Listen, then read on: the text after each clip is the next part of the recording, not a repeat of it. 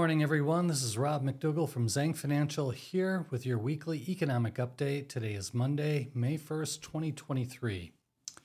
So, last week we had a very economic, uh, very busy economic calendar. We're going to go over that. But before I even start, I just want to mention some news that hit just this morning, which I think is very good news for the macro economy, certainly for the banking system.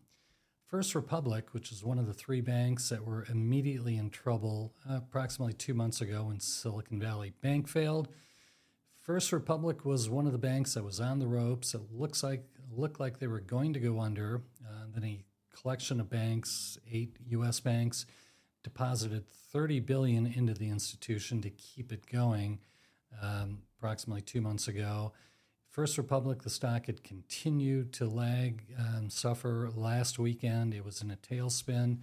And at the end of the week last week, the FDIC stepped in, took over First Republic, held an auction this weekend, all very quick, recent stuff, and it was awarded to JP Morgan. So as of this morning, JP Morgan will be taking over First Republic, which again is good news for the banking sector, I think, taking a problem player out of the mix uh, and given us sort of a template for what might happen for future bank failures, if there are larger ones, for some of the larger regional banks uh, that with heavy deposit issues. So that's the first uh, order of business today.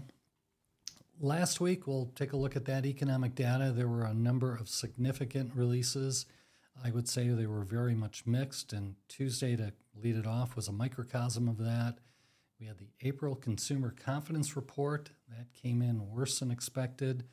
Uh, and on the same day, new home sales were surprisingly strong, and it's at the highest level, new home sales, that we've seen in over a year. So that was positive. Uh, then on Thursday, we got the biggest economic release of the week, which was the first quarter, uh, the estimate for the first quarter GDP growth for the U.S. The increase was 1.1%, well below the consensus, which was 2.0, and the Atlanta Federal Reserve Bank's estimate of 2.6%. Uh, that's a number we follow uh, almost on a weekly basis. So, U.S. GDP growth, poor, relatively poor for the first quarter, coming in at 1.1%.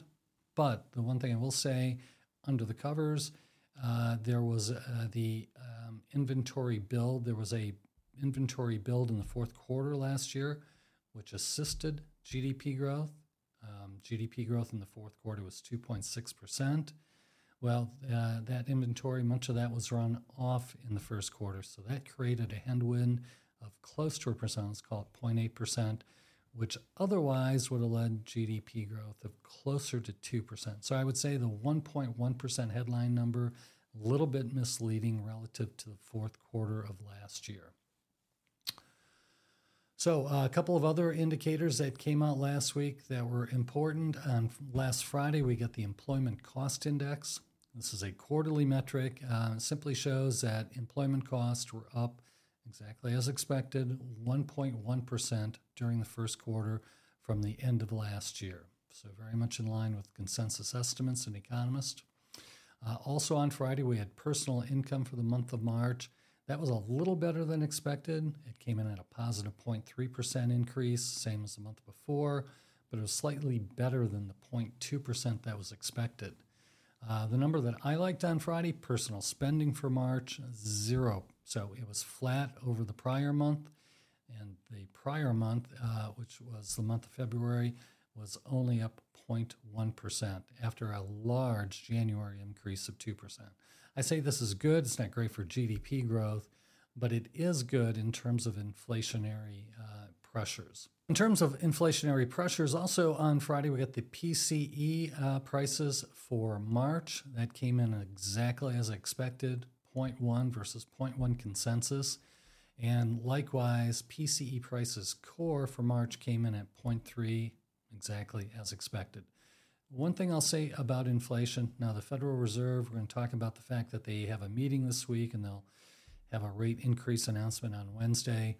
Um, there's a lot of discussion, of course, about the, what the Fed's going to do going forward, particularly since inflation remains high. And there's no question inflation remains high relative to what we got used to for a 15, 20 year period. But the reality is, um, inflation, know, like so many things in the US economy, it takes a long time for pressures to build up and then for those issues to be unwound. So, in terms of inflation, we had a very long period of below 2% PCE. We're running 4.5%, 5% right now. So, many people look at that and um, they're um, challenged. They, they just think it's not coming down quick enough. So, the point I would just make is that uh, inflation really didn't start until March of 2021. And if you look particularly at the CPI chart, on its way up, it peaked last June at 9.1% It continues to come down. It's about 6% now, but it looks um, very symmetric. So, same, uh, same pace going up as we are now seeing on the downside. So, inflation uh, appears most definitely to be heading in the right direction. And so, again, this week with the Federal Reserve, that is definitely going to be the focus. We'll see what they say and how comfortable they are with these PCE numbers. So, in terms of GDP expectations now, let's fast forward to the second quarter, which we're into. Uh, the Atlanta Federal Reserve put their first expectation out last week. The expectation is second quarter GDP growth to grow at 1.7%. I would say coming off that 1.1% last quarter, even if you make the inventory adjustment, there's just no question the economy was decelerating during the quarter. So I'd have to say the Atlanta Fed's 1.7% expectation appears high at this point. A few other things from last week, and then we'll move on to this week's economic data. But inflation expectations down even further last week. We are down near the bottom of where this chart has been. We, we often show the 10 year inflation break even chart. That's the 10 year US Treasury yield minus tips, Treasury inflation protected securities it is now down to 2.18%. So that's investors betting over the next 10 years, inflation will average only 2.18%. Uh, economic earn, or I should say S&P earnings, which um, people were very concerned about coming into the quarter. Expectations were year over year that uh, S&P earnings would be down 7.5% in the first quarter, uh, the first quarter earnings now, we've got 53% of the S&P components that have released earnings. It's actually been very good, uh, surprisingly good. 79% of the companies that have reported so far have beat expectations. So it's very solid. That's better than the five year, better than the 10 year average. So that first quarter expectation, again, that was negative 7.5%, that is now down to a negative 3.7%. So not a great quarter, but certainly earnings uh, from S&P 500 companies much better than expected for first quarter 2023. Now, in terms of how the markets reacted to all that information from last week, um, solid returns here in the U.S. S&P 500 was up almost a percent, 0.9. Uh, that was led by the Nasdaq. The U.S. was uh, Nasdaq up 1.3 percent. So now on a year-to-date basis, uh, these are pretty strong numbers. S&P 500 is now up 9.2%, Nasdaq up nearly 17%. Last week for international stocks is pretty mixed, slightly negative. The MSCI All World ex-US index that was down 10 basis points, negative 0.1. Uh, but that was brought down. The returns internationally definitely uh, with the laggard China China was down last week 1.5%. Uh, fixed income in the U.S., very strong week last week. The two year Treasury dropped 10 basis points. That's good. And the 10 year dropped 12 basis points. So the Bloomberg U.S. Aggregate Bond Index last week rose a very strong 0.83% and is now up 3.6% for the year. So, some of the economic data this week, of course, I've already mentioned the first big activity uh, and that's the Fed meeting on Wednesday. Uh, the expectation is there's an 86% chance built into the Fed funds future market that they're going to raise 25 basis points. The only real question is their commentary, uh, any changes they think they see in the economy, and then expectations for future rate increases. Uh, there's no question um, the discussion that we've heard from the Fed, Fed governors, uh, does not look like what we see in the marketplace. The Fed has continued to say we're not at the top, we're not done tightening. Uh, that may change on Wednesday. The markets certainly believe it is going to change.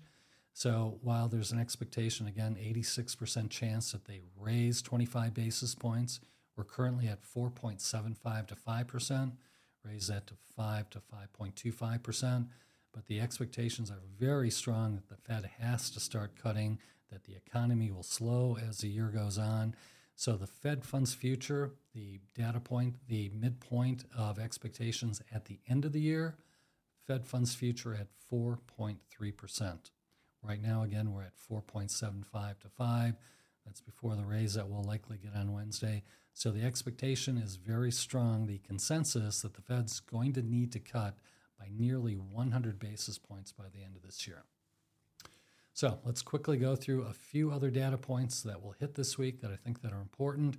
ISM manufacturing. So in terms of the U.S. economy slowing, we've been showing this, show this chart every month, but just been pointing out that this thing has ticked down almost every month and has been under 50 for the last six months. 50 is the cutoff line.